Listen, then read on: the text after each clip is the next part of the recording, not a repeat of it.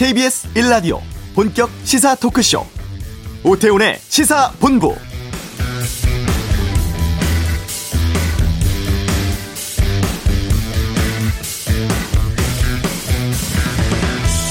네, 신규 확진자 오늘 797명인데요. 지난 1월 7일 이후 106일 만에 가장 많은 수치가 나왔습니다.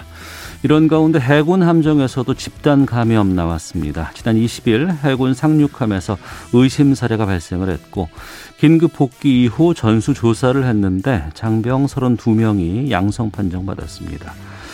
이처럼 전국에서 감염 경로가 확인되지 않은 확진자가 또 크게 늘고 있어서 전체 29%에 달한다고 합니다. 집계 시작 이후 가장 높은 수치인데요. 전문가들은 백신 접종률 높아지기 전까지는 유행이 더 악화되지 않도록 관리하는 게 중요하다고 하고 당국은 사회 대응 부분을 고려해서 거리두기 단계 조정해 나가겠다는 입장입니다만 좀 걱정입니다. 정밀하고 실효성 있는 조치가 나와야 할 시점이 아닌가 싶습니다. 오태훈의 시사본부 더불어민주당 당대표 경선에 출마한 후보 인터뷰하고 있는데요. 오늘은 홍영표 의원 연결해 말씀 나누겠습니다. 한 주간의 주요 스포츠 소식 관전 포인트 살펴보고 2부 아치도 남양 유업 사태로 돌아보는 코로나19 관련 언론 보도 분석해 보도록 하겠습니다. 조선일보, 동아일보의 100년을 파헤치는 평전이 출간이 되었습니다. 시사본부 금요초대석 조선 동아평전의 저자 손석춘 교수와 함께하겠습니다. KBS 라디오 오태훈의 시사본부 지금 시작합니다.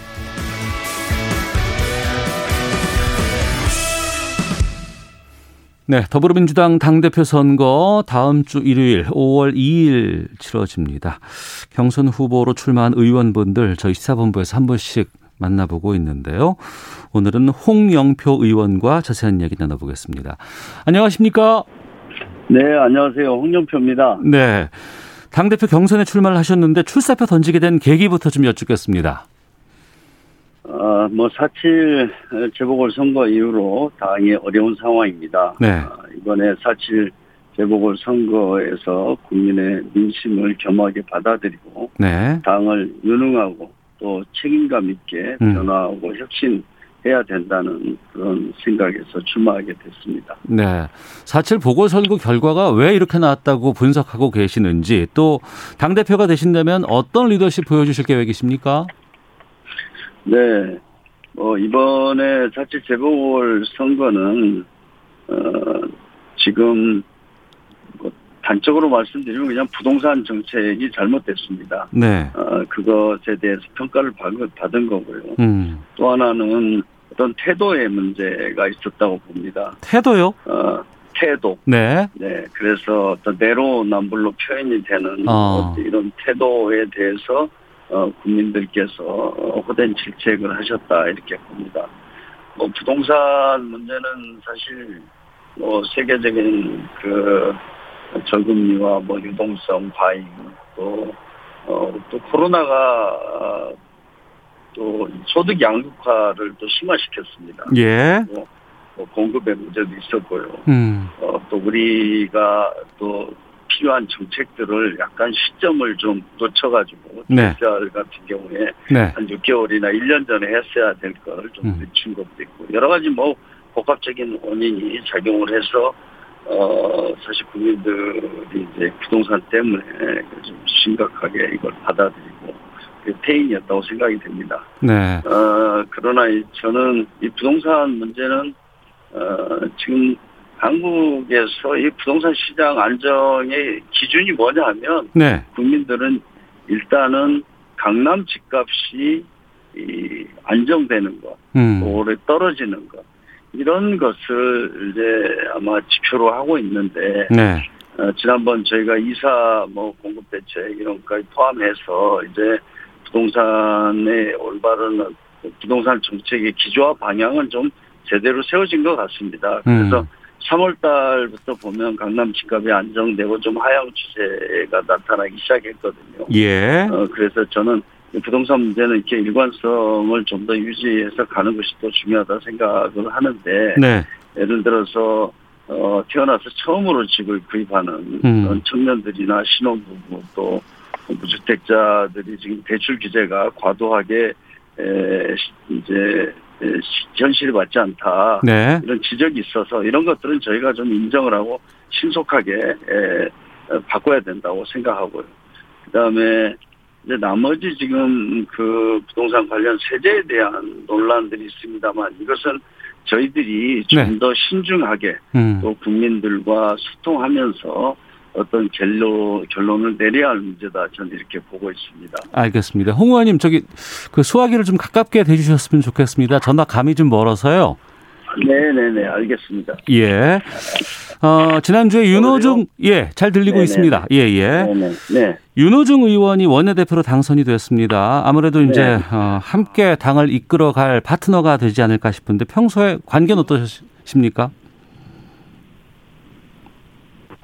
여보세요? 예, 홍영표 의원님. 아유 예, 잠깐 이거 끊겼네요. 제가 이제 네 이동 중에 좀 전화를 받다 보니까 죄송합니다. 네. 예, 지금은 잘 들리십니까? 네 네 그렇습니다. 예, 원내대표로 당선된 윤호중 의원과의 관계는 어떠신지요? 네, 우리 뭐 윤호중 어, 원내대표와는 오랫동안 뭐 당에서 같이 일을 많이 했었습니다. 네. 특히 20대 국회 때 제가 패스트트랙 공수처와 검경 수사권 조정 또 어, 뭐 선거법 비롯한 정치관계법 이걸 할 때도 네. 아주 같이 팀이 돼서 일을 했었고요. 네.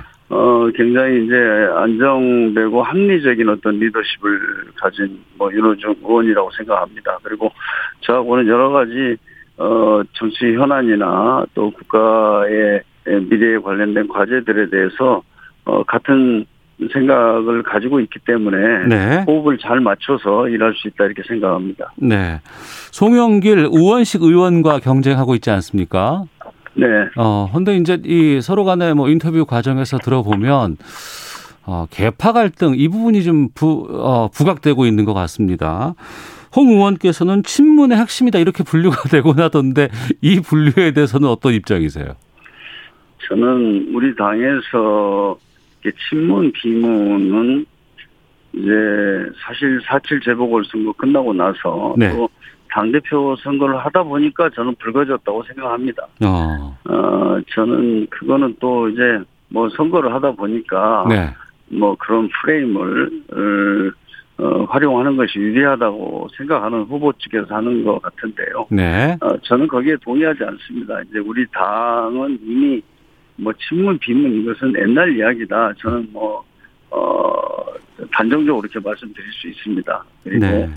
어, 지금 이번 음, 다- 저- 당대표와 최고위원 새로운 지도부를 뽑는 전당대회는 음. 지금 우리가 어떻게 하면 위기를 극복하고 네. 또 어, 우리 당의 변화와 혁신을 어떻게 잘해서 음. 어, 대선 승리를 할 것인가. 예. 또 어, 문재인 정부 이제 임기 말년 마지막인데 네. 에, 코로나 위기나 또 경제 회복의 성과를 내서 어, 문재인 정부도 성공할 수 있게 어떻게 에, 당정청이 또 새로운 어, 그 과- 어, 관계를 설정해서 해 나갈 것인가 음. 이런 것들이 이, 좀 경쟁하는 음, 자리가 되어야 네네. 된다고 봅니다. 그래서 이런 친문, 비문 이런 프레임은 어. 그런 것에 그런 생산적인 논의도 아니고 또 이런 어떤 권력 투쟁의 이런 것으로 어, 국민들이 보이지 않겠습니까? 그래서 저는 그런 것은 바람직하지 않다 이렇게 보고 있습니다. 네.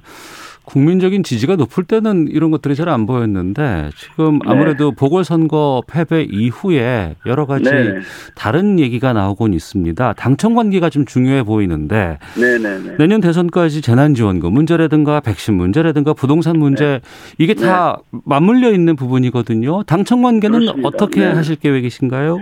저는 뭐 이번에 제가 어 우리 당원이나 또 우리 국민들께 말씀드리는 것은 좀 당이 주도적인 어떤 역할을 더 높여야 된다 이렇게 생각합니다. 네. 어 그것은 민심을 가장 가까이서 어 들알 수 있고 음. 또 어, 필요한 어떤 정책 같은 것들을 어, 우리가 반영하려면 네. 당이 중심이 돼서 어, 국정 운영을 어, 좀 끌어가야 된다. 당의 주도적 역할 이걸 강조하고 있습니다. 음. 특히 올해 이제 에, 코로나 위기나 경제 지금 위기가 지속되고 있기 때문에 네. 그것을 저희가 또 과거에 보면 어, 집권 말기에는 대통령 지지율이 떨어지고 이러면서 이제 대통령과 차별화하려고 하는 이런 것들이 우리 지난 한 20년의 역사를 정치 역사를 보면 어, 많았습니다. 네. 그런데 이번에는 음, 저희들이 에, 그런 어떤 내임덕이라든가 이런 것 없이 음. 특히 위기 상황이기 때문에 네. 에, 당이 중심이 돼서 또 주도적인 역할을 해서 이걸 잘 극복해내야 된다. 저는 그렇게 생각하고 있습니다. 네. 당장 내년 3월이 대선이기 때문에 대선을 앞두고 당이 많이 바뀌어야겠다라는 부분들에서 많은 분들이 공감하고 계시는 것 같아요. 네, 네. 그러면서 이제 더불어민주당의 초선 의원 모임에서 뭐 패배 이후에 이제 쇄신안을 내기도 했었는데 네. 어, 당의 지금 그 입장들 분위기들 어떻게 보고 계시고 또 당을 어떻게 바꿀 계획이십니까?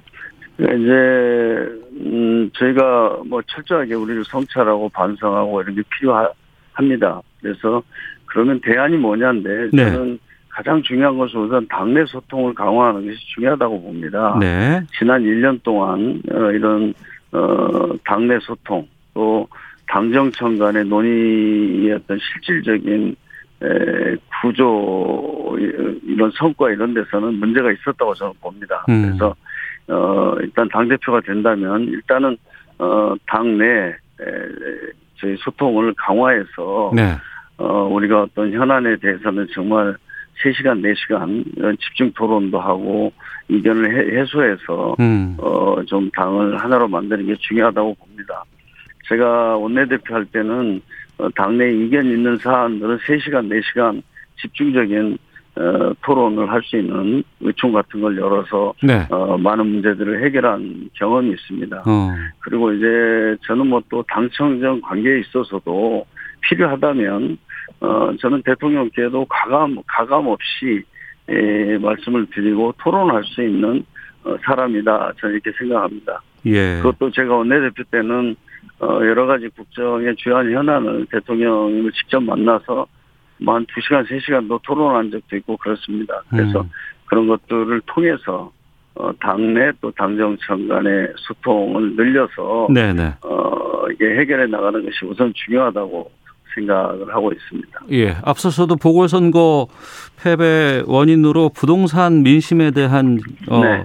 심판이라고 말씀해 주셨습니다만 이사 대책 이후에 기조라든가 방향 이건 맞다고 보고 일관성을 유지해야 된다고 하셨습니다만 네. 정작 당내에서는 지금 아니다 이 종부세 같은 거 다시 검토해야 된다라는 목소리가 또 나오고 있잖아요. 네 네. 이건 어떻게 하실 계획이세요?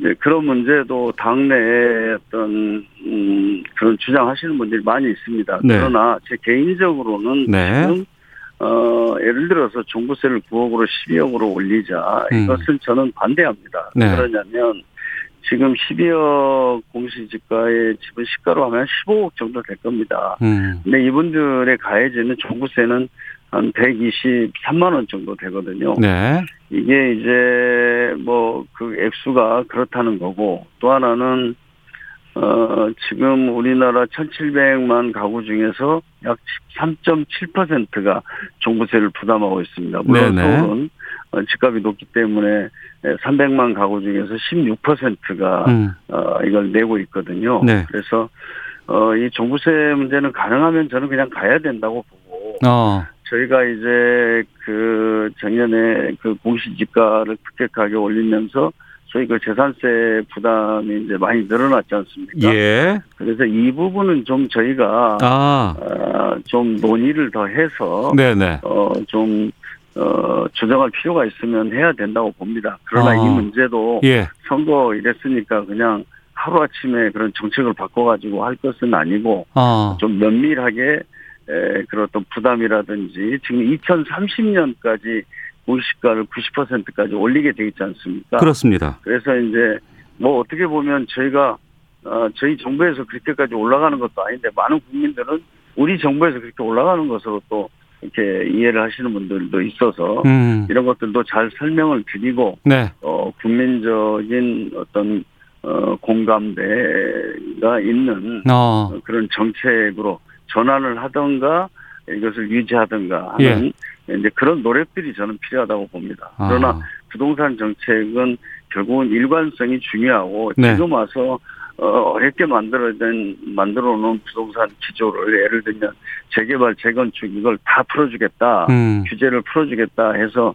뭐, 어, 지금 뭡니까, 저 북한산, 어, 도봉산 밑에 있는, 어, 저층 아파트들 고도 제한을 완전히 풀어준다든가, 한강변에 그, 압구정동 현대 아파트도 고도 제한을 풀어서 뭐 70층, 80층 지켜야겠다든가, 네. 이런 식으로 저희들이 정책에 어떤 혼선이 오면, 음. 어, 저는 부동산 시장을 안정시킬 수 없다고 봅니다. 그러다 알겠습니다. 보니까 지금 벌써 어, 재개발, 재건축 시장은 들썩거리고 있지 않습니까? 네. 중도의 민심이 떠났다고 얘기를 하는 측이 있는가 하면 아니다. 네, 네. 여보세요? 예. 어, 네네. 어, 검찰 개혁, 언론 개혁하라고 180석을 줬는데 제대로 개혁을 하지 않았다. 이렇게 또 분석하는 부분도 있거든요. 이 부분은 어떻습니까?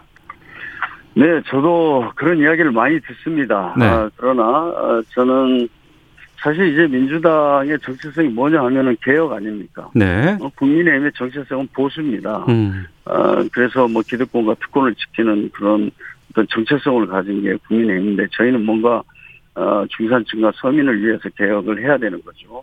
그런 데서 이제 검찰 개혁, 언론 개혁 문제도 저는 그 기본 방향을 저희가 지금 포기해서는 안 된다 이렇게 봅니다. 네. 다만 이제 검찰 개혁은 지금 음. 공수처가 출범하고 어 검경 수사권 조장에 의해서 국가수사본부가 이제 출범했지 않습니까? 예. 어 그래서 어 검찰의 어떤 수사 기소 독점이나 반인권적 수사 관행 이런 것들이 좀 나타나지 않고 음. 어 그다음 이제 어 수사 행정에 문제가 없다. 어, 어, 이렇게 돼도 좀 신뢰할 수 있는 어, 수사 체계를 우리가 가질 수 있다.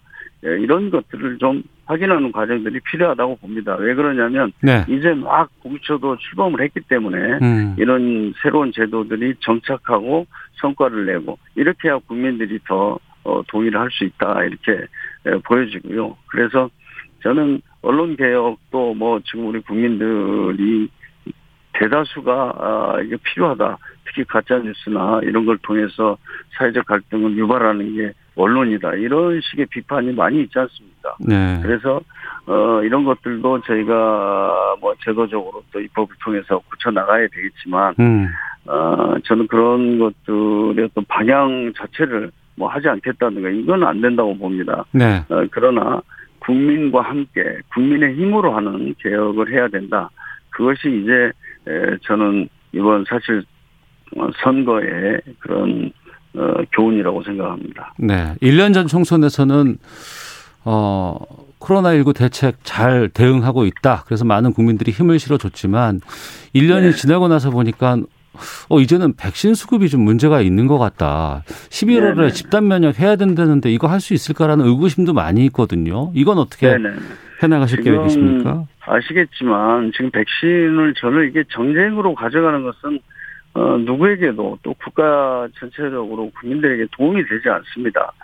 제가 분명히 말씀드리지만 백신은 저희가 충분하게 확보를 했는데 음. 지금 미국이나 유럽의 백신 위기주의 때문에 네. 지금 전 세계가 이 공급이 제대로 어, 제 날짜에 안 이루어지는 이런 문제가 있습니다. 그래서 어, 저는 이 백신 문제는 우리가 확보한 백신을 어, 제때 에, 제대로 공급을 받는 것 이게 지금 단계에 있어서는 과제라고 합니다. 네. 과제라고 생각합니다. 그래서 어 이건 뭐 대통령부터 시작해서 지금 범정부적으로 음. 제가 듣기로는 정말 필사적인 노력을 하고 있습니다. 네. 그렇기 때문에 오히려 하여튼 정부의 그런 노력에 좀 힘을 보태주는 어 뭐 이런 정치권의 에, 그런 어 노력이 있어야 된다. 저는 그렇게 보고 이걸 자꾸 어떤 어 정치적 이해관계나 거기에 따라서 이걸 어 쟁점화하는 것은 문제 해결에 아무런 도움이 되지 않는다 이렇게 보고 있습니다.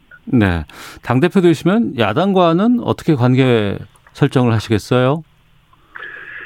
저는 뭐 의회 민주주의의 정신은 대화와 타협이라고 생각을 합니다. 저는 뭐 원내대표 할 때도 그런 입장을 계속 지켰었고요. 네. 그래서 저는 뭐 야당을 존중하고 야당과 대화하고 또 가능하면 어떤 합의를 도출해내는 음. 어, 그런 정치 문화가 필요하다. 그러려면 뭐 집권 여당의 당 대표부터 노력을 해야 된다고 생각을 합니다. 그래서 어, 그런 문제에 있어서는 아마 제가 또 과거에 원내대표를 했을 때, 그 네. 사당 체제에서 네 개의 야당을 상대하면서 했었던 많은 성과도 있었기 때문에, 에, 저는 저를 믿고, 음. 어, 어, 이렇게 당대표를 만들어 주신다면, 네. 그런 문제도 제가 잘 풀어나가도록 그렇게 하겠습니다. 네. 이번 당 대표는 당을 수습하는 책임도 있고 또 내년 대선에서 승리를 해야 하는 그런 과제도 있을 것 같습니다. 어떤 당 대표가 될 예정이신지 끝으로 말씀 듣겠습니다. 어, 지금 이번 당대표는 이번 대선 과정에서, 어, 당의 안정과 단결을 만들어낼 수 있어야 된다고 생각합니다. 어, 그리고 또 하나는 지금 코로나나 경제 위기를 극복할 수 있도록 문재인 정부 마지막을 이렇게 당에서 잘 뒷받침해서, 어, 문재인 대통령도 성공한 대통령이 될 수 있도록 해야 네. 대선 또 승리가 가능하다 봅니다. 그런 측면에서 저는 어, 누구보다도 어떤 위기 돌파의 리더십을 가지고 있다고 생각합니다. 어떤 치밀한 어떤 전략, 또 어떤 설득과 협상력, 그리고 책임지는 리더십, 어, 그런 것이 예, 저의 좀 음, 장점 아닐까 네. 이렇게 생각이 되고 어, 저는 반드시 이 지금 어려움을 잘 극복해서 어, 대선도 승리하고 문재인 정부 성공을 책임질 수 있다. 이렇게 자신 있게 말씀드릴 수 드리겠습니다. 예, 알겠습니다. 고맙습니다.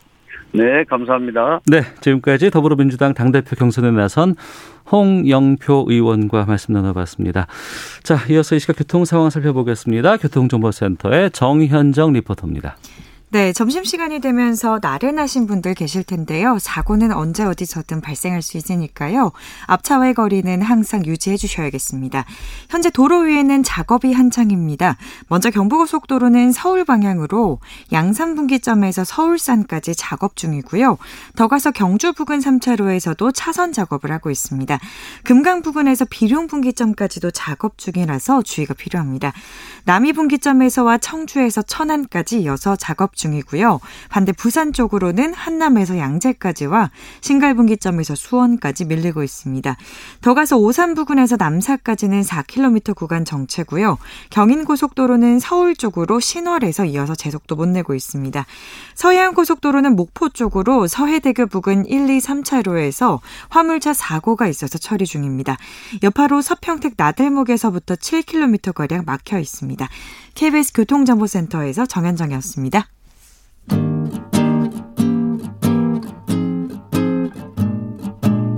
KBS 1라디오 오태훈의 시사본부 여러분의 참여로 더욱 풍성해집니다. 방송에 참여하고 싶으신 분은 문자 9730번으로 의견 보내주세요. 짧은 문자는 50원, 긴 문자는 100원의 정보 이용료가 붙습니다. 애플리케이션 콩과 마이케이는 무료고요. 시사본부는 팟캐스트와 콩, KBS 홈페이지를 통해 언제나 다시 들으실 수 있습니다. 많은 참여 부탁드려요. 네, 한 주간의 스포츠 소식을 정리해 드립니다. 관전 포인트 최동호 스포츠 평론가와 함께 합니다. 어서 오십시오. 예, 안녕하세요. 손흥민 선수 오랜만에 골 소식 들어왔습니다. 한 시즌 개인 최다골 신기록 세웠어요. 예, 그렇죠. 어제 사우스햄프턴전이었거든요. 네. 후반 45분에 페널티킥으로 결승골 넣었습니다. 그런데 어. 이 골이 네. 여러 가지로 의미가 많은 골이었죠. 어, 프리미어리그 15호 골이었고요. 네. 시즌 20호 골이었거든요. 음. 자, 그런데 어, 손흥민 선수에게는 이, 이 한 시즌 리그 15호 골이 예. 어, 개인 최다골 신기록이기도 했습니다. 어. 그러니까 현재 프리미어 득점 랭킹 4위에 올라 있거든요. 예. 어, 여러 가지로 의미가 많았다는 거는 손흥민 선수에게 이 프리미어 리그에서만 아, 한 시즌 최다골 신기록을 세운 골이기도 했었고, 음. 어, 이 토트넘의 성적 부진 때문에 네. 모리뉴 감독이 경질됐잖아요. 어. 그래서 이제 메이슨 감독 대행 체제인데 어. 이 메이슨 감독 대행 체제 첫 경기에서 예. 어, 승리를 안겨다 준 그런 아, 골이기도 하죠. 팀으로서도 상당히 의미 있는 골이었네요. 그렇죠. 어, 게다가 보니까 손흥민 선수가 지금까지는 계속 필드골만 넣었는데 예. 페널티킥 골은 처음이라면서요. 어, 그렇죠. 페널티킥으로 나설 기회조차 얻기가 쉽지 않았거든요. 어. 왜냐하면은 예. 이 토트넘의 해리케인이 있잖아요. 그렇죠. 그렇죠. 어, 뭐이 토트넘을 넘어서 영국 축구를 대표하는 이제 스트라이커인데 음. 이러다 보니까 어 토트넘에서는 이 페널티킥을 전부 다 해리케인에게 몰아준 거죠. 네. 몰아줘서 그래서 이제 손흥민 선수는 페널티킥 기회를 잡을 기, 어, 기회조차 많지 않았는데 지금까지 딱 세 번 있었습니다. 음. FA컵에서 한 번 나와가지고 성공시켰고요. 네. 이 프리미어리그 정규리그에서는 두 번 있었는데 한 번은 실축했고 음. 한 번은 골키퍼가 쳐낸 공을 다시 되받아 쳐 넣어서 그러면 그건 페널티킥이에요? 아니면은 필드골이에요? 골키퍼가 쳐냈으니까 infield 상황이 된 거죠. 어. 그러니까 필드골로 처리가 된 거죠. 예, 예. 그래서 이제 이번 골이 어, 이 페널티킥 첫 골로 이 음. 기록이 된 겁니다. 네. 아무래도 이제 우리나라 이제 축구 스타 예. 그리고 이제 하면은 손흥민 선수 그럼 또 비교하는 게 이제 박지성 선수가 나오고 그 예. 앞에는 정말 전설적인 영웅 차범근과 비교하게 50, 되는데 50대 이상은 한국 축구의 가장 훌륭한 선수 차범근. 아 그럼요. 40대 이상은 박지성. 네. 20, 30대는 손흥민 이렇게 되겠죠. 어, 차범근 전 감독과 기록 비교는 지금 어떻게 돼 있는 거예요? 어, 그러니까 이제 손흥민 선수가 이 한국 선수로서는 유럽과 관련된 모든 골 기록을 다 가지고 있다. 아 그래요? 예. 어. 그 이전에는 차범근 전 감독이 다 가지고 있었는데 네네. 하나씩 깨면서 이제 이 손흥민 선수가 자기 걸로 만들어 가고 있죠. 이제 대표적인 예로 음. 어 2017년에 그 한국 선수로서 유럽 리그 단일 시즌 리그 최다골 기록 네. 차범근 전 감독이 갖고 있었던 19골이었거든요. 어. 이걸 깨고 신기록을 세웠고요.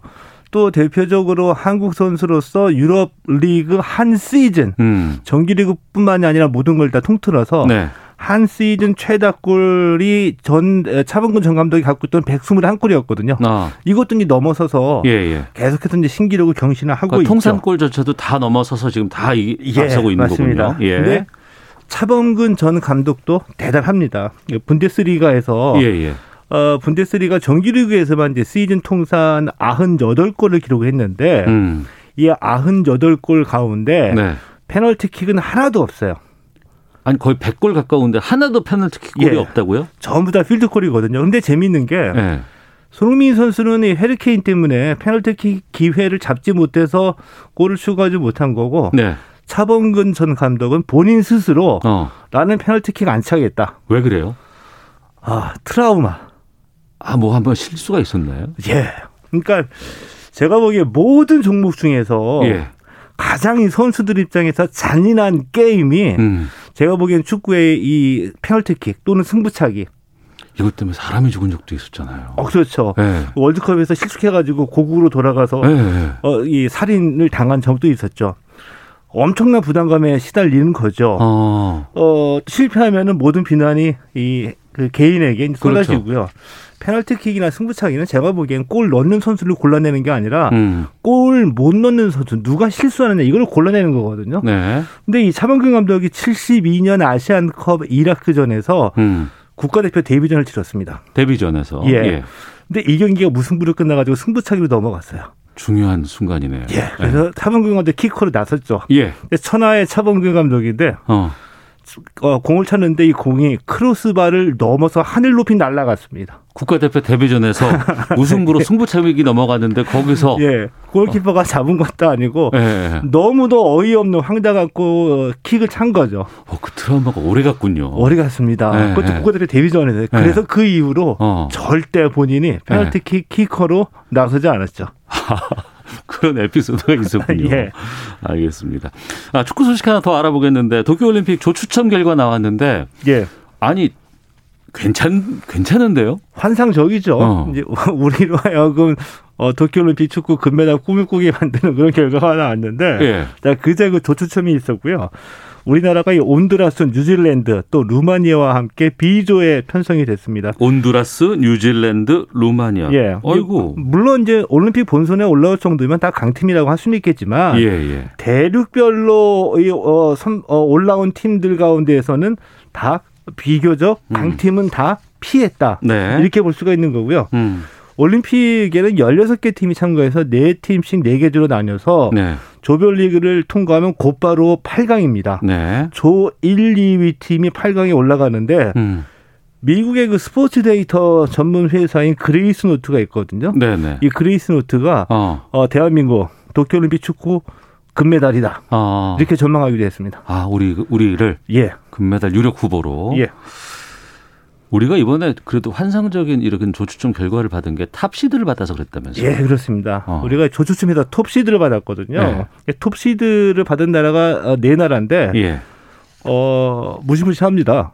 브라질, 네. 아르헨티나, 음. 그리고 어 일본이 개최국으로 톱시드 받- 받았고요. 예. 그리고 우리나라가 포함이 된 겁니다. 아니 뭐 독일이라든가 무슨 뭐 유럽의 강국들이 많은데 왜 우리가 톱시드를 받을 수 왜냐하면 있었어요? 예. 이 올림픽 시드 배정은 아. 어, 최근 다섯 차례 올림픽 기록 예. 하고 대륙별 챔피언십 성적을 기준으로 평가를 하거든요. 음. 자, 브라질은 2016년 리우 올림픽 우승팀이고요. 예. 아르헨티나는 2004년, 2008년 올림픽에서 우승을 했습니다. 음. 그리고 우리나라는 2012년에 런던 올림픽에서 동메달을 따냈고 네. 2004년, 2016년 올림픽에서 8강에 올라갔거든요. 음. 그러니까 우리나라 성적이 높다는 거죠. 네. 일본이 탑시드를 받았지만 상대 팀은 멕시코, 프랑스, 남아공 이렇게 나오고. 우리가 피하고 싶은 상대를 네. 일본이 다 만났죠. 그러니까 D조도 보니까 브라질, 독일, 사우디아라비아, 코트디부아르, 뭐 아르헨티나, 이집트, 스페인, 호주, C조. 어, B조는 정말 환상이네요. 알겠습니다. 예. 자, 그리고 이건 좀 저희 짚어봐야 되는데 학교 폭로 폭로되면서 은퇴했던 선수가 있습니다. 프로 배구의 박상하 선수인데요. 예. 근데 이 상대가 폭로한 이 폭로 내용이 다 거짓으로 밝혀졌다? 아, 저는 좀 사실 좀 충격적이에요. 어떻게 이런 일이 네. 이런 느낌이 들거든요. 어. 자, 그러니까 이제 지난 2월에 예. 김모 씨가 어, 삼성화재 이 박상하 선수로부터 무려 14시간 동안 감금당하면서 폭행을 당했다. 네. 중학교 때. 음. 이걸 폭로했거든요. 네네. 그래서 이제 박상하 선수가 이 폭로 직후에 은퇴를 했죠. 이때가 상당히 이 학교 폭력 문제라든가 스포츠계 폭력이 이슈가 커질 때였어요. 커졌을 때죠. 예, 예. 자, 은퇴하고 난 뒤에 이제 이 경찰 수사가 진행이 됐거든요. 네. 자, 경찰 수사가 진행이 되면서 이 김 모 씨가 박상하 선수 변호사에게 예. 고백을 한 겁니다. 어떤 고백이요? 내가 폭로한 거 전부 다 거짓말이다. 그리고 심지어 네. 박상하 선수하고는 음. 일면식도 없는 사이다. 이렇게 고백을 했습니다. 아니 박상하 선수와 만난 적도 없고 알지도 못하는데 어떻게 그 선수를 박상하 선수를 상대로 폭력 행위를 했다는 고발을 할 수 있습니까? 그게 폭로를 할 수 있습니까? 예, 궁금하죠. 예. 아, 이 김모 씨가 중학교 때 학교 폭력의 피해자였던 거는 맞아요. 네. 근데 박상하 선수가 아니라 다른 사람으로부터 폭행을 당했는데 음. 이 김모 씨가 내 이 억울한 사연을 널리 알리고 싶고 일종의 구제를 받고 싶어요. 네. 근데 사람들의 관심을 모으기 위해서는 유명인을 상대로 해야 되겠다. 음. 그래서 중학교 동창이었던 아 중학교 동창이었어요. 예, 예, 친하지도 않았고 어. 일면식도 없는데 동창이니까 뭐 그럴 수 예, 있죠. 뭐. 동창이고 이 프로배구 선수로 삼성화재에서 뛰고 있는 박상하 선수를 대상으로 해가지고 예. 예. 어, 거짓말을 꾸며낸 거죠. 어 그래도 이렇게 뭐 자백을 해서 이게 밝혀지긴 해서 다행이긴 한데 예. 그런데 선수 생활을 은퇴하면서까지 박상하 선수가 그 당시에 왜 억울하다, 난 이런 일 없다라고 막 하지 않았을까요? 그랬죠. 어, 이 박상하 선수로서는 한 가지 예. 마음에 꺼리는 게 있어요. 그러니까 일반 친구들을 대상으로 해서 음. 이렇게 어, 폭행을 저지른 적은 없지만 네. 한 가지 걸리는 건 뭐냐면 음. 아, 자기가 그 중학교 고등학교 시절에 네, 네. 운동부 군기가 셌다. 아. 그래서 후배 때는 폭행을 당하기도 했었지만 선배 아. 때는 군기 잡는다고 우리가 보통 표현하죠. 아. 그 정도의 그 체벌은 있었기 때문에 예, 예. 본인으로서는 어, 이 억울함은 법정에서 가리고 경찰 수사로 가리고 아. 예, 예. 은퇴를 선택을 한 거죠. 아, 당시로서의 어떤 그걸 문화라고 하는 건 아니겠습니다만 잘못된 문화죠. 예, 상황들이 그랬었기 때문에 예. 그것을 생각하고 해 보니 우선은 받아들이고 하지만 진실은 가려야겠다라고 밖으로 나온 거네요. 억울한 점은 가리겠다. 경찰 수사를 통해서 어. 이런 이제 결심을 하고 근데 이- 이런 거죠. 결과가 나왔으면 그럼 복귀는 가능할까요? 어떻습니까? 많은 분들이 이제 그 점에 굉장히 이제 궁금하게 생각하고 계시거든요. 예, 예. 은퇴했기 때문에 음. 뭐 어느 팀이라도 박상호 선수하고 협상을 해서 네. 계약을 할 수 있습니다. 근데 음. 가장 중요한 것은 이 박상호 선수 본인의 결정이거든요. 네. 박상호 선수 상처를 많이 받았대요. 음. 온갖 비난, 네, 네. 가족들까지도 그렇겠죠. 상처 많이 받았기 때문에 어. 일단 지금 상황이 정리가 되고 난 다음에 결정하겠다. 음. 이렇게 밝혔습니다. 최동호 스포츠 평론가 함께했습니다. 고맙습니다. 예, 고맙습니다. 잠시 2부 와치독 준비되어 있고요. 금요 초대서 조선 동합평전 발간한 손석춘 교수와 함께하겠습니다. 2부로 하겠습니다.